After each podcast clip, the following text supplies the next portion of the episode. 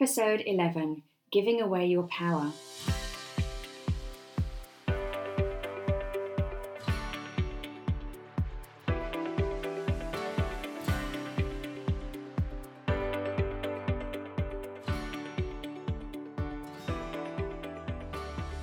Hello, I'm Elizabeth Hancock, and welcome to my podcast called Popping Bubbles, which is all about business, energy, and mindset. When I discovered that I was mostly energy, and in fact, everyone is mostly energy, and everything in the universe is energy, including our thoughts and feelings, it really changed the way I viewed myself and also changed the way I ran my business with remarkable results.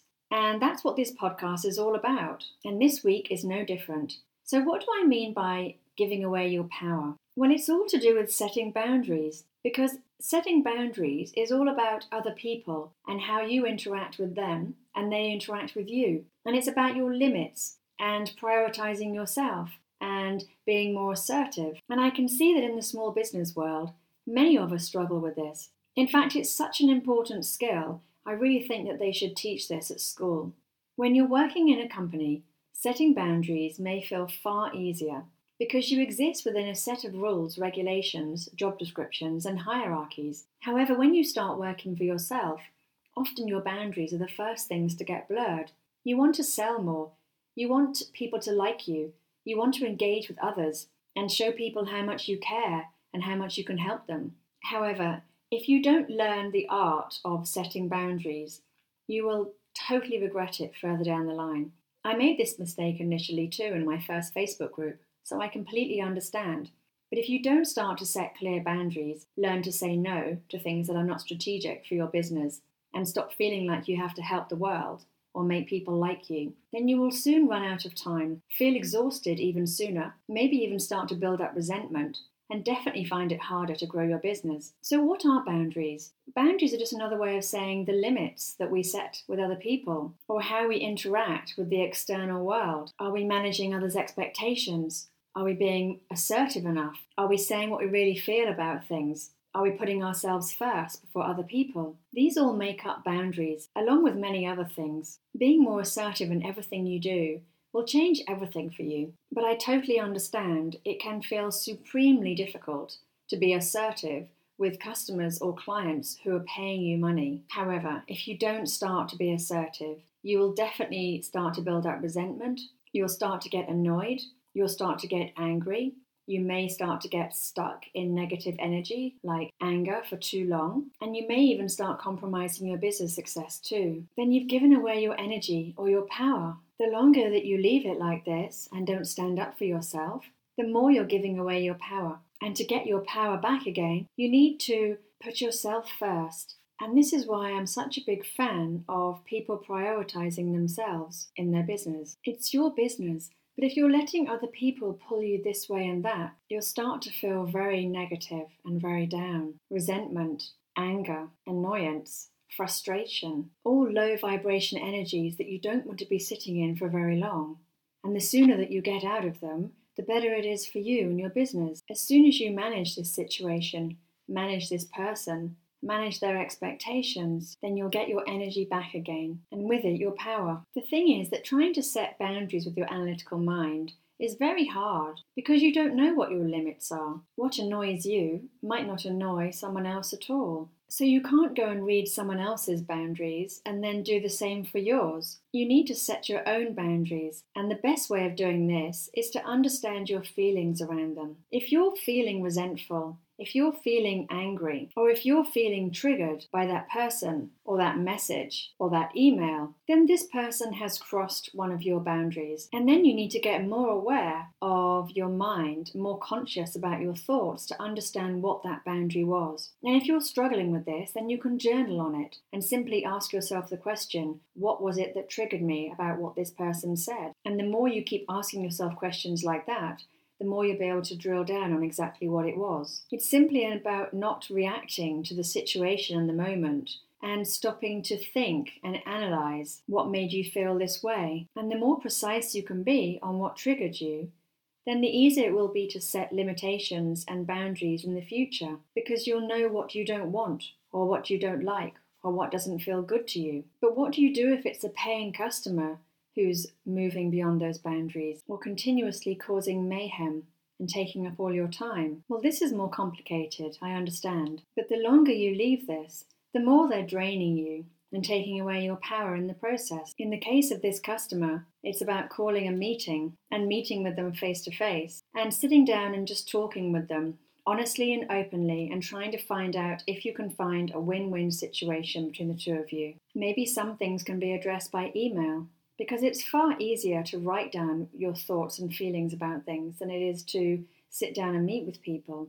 But sometimes meeting with people is the only way that you can do it. And with valued customers, it has to be this. And actually, the plus side of all this is that the more you get triggered, the more you feel resentful, and the more you feel angry at how people may speak to you or deal with you or work with you, the easier it will be to set your boundaries, set your limitations, and then you'll be able to move into the future knowing what your limitations are. Once you start to identify these boundaries, you can factor them into contracts. You can put them into the small print, the T's and C's, or a frequently asked questions page. The more you can tell people what you will and won't accept and put it into your website or your or your other content, the less you'll have to deal with these people and the easier it will all get in the long run. And of course, having a clear and concise understanding of who you want to work with and who you don't want to work with is useful for your business too, because you'll start to attract more respectful and considerate people too. The longer you carry on saying yes to the wrong people,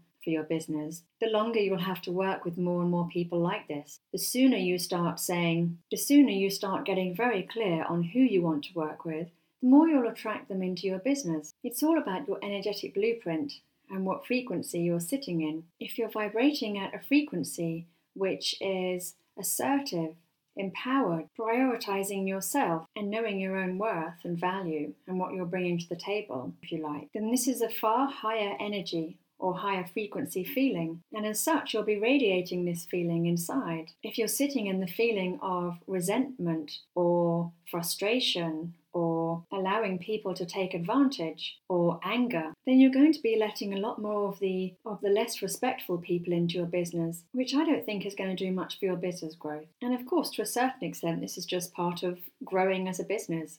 You start out working with everybody, everyone that says yes, and then as you start to grow and your prices go up and you start to find better people to work with than other people, you're naturally honing in on the right customers for you. The trick is to understand yourself more, understand why you do things more, get in, in touch with the subconscious mind more, because the emotional unconscious brain is far more powerful than the intellectual brain. So you need to understand why you're doing things and maybe you know why people are triggering you, why you're feeling frustrated by things. Because by doing this, you'll understand where your boundaries are, where your limitations are, and then you'll be able to set limits in your business and around your customers too. But one last tip before we wrap it up for this morning, and that is that you need to connect with who you are first. You need to be happy with who you are.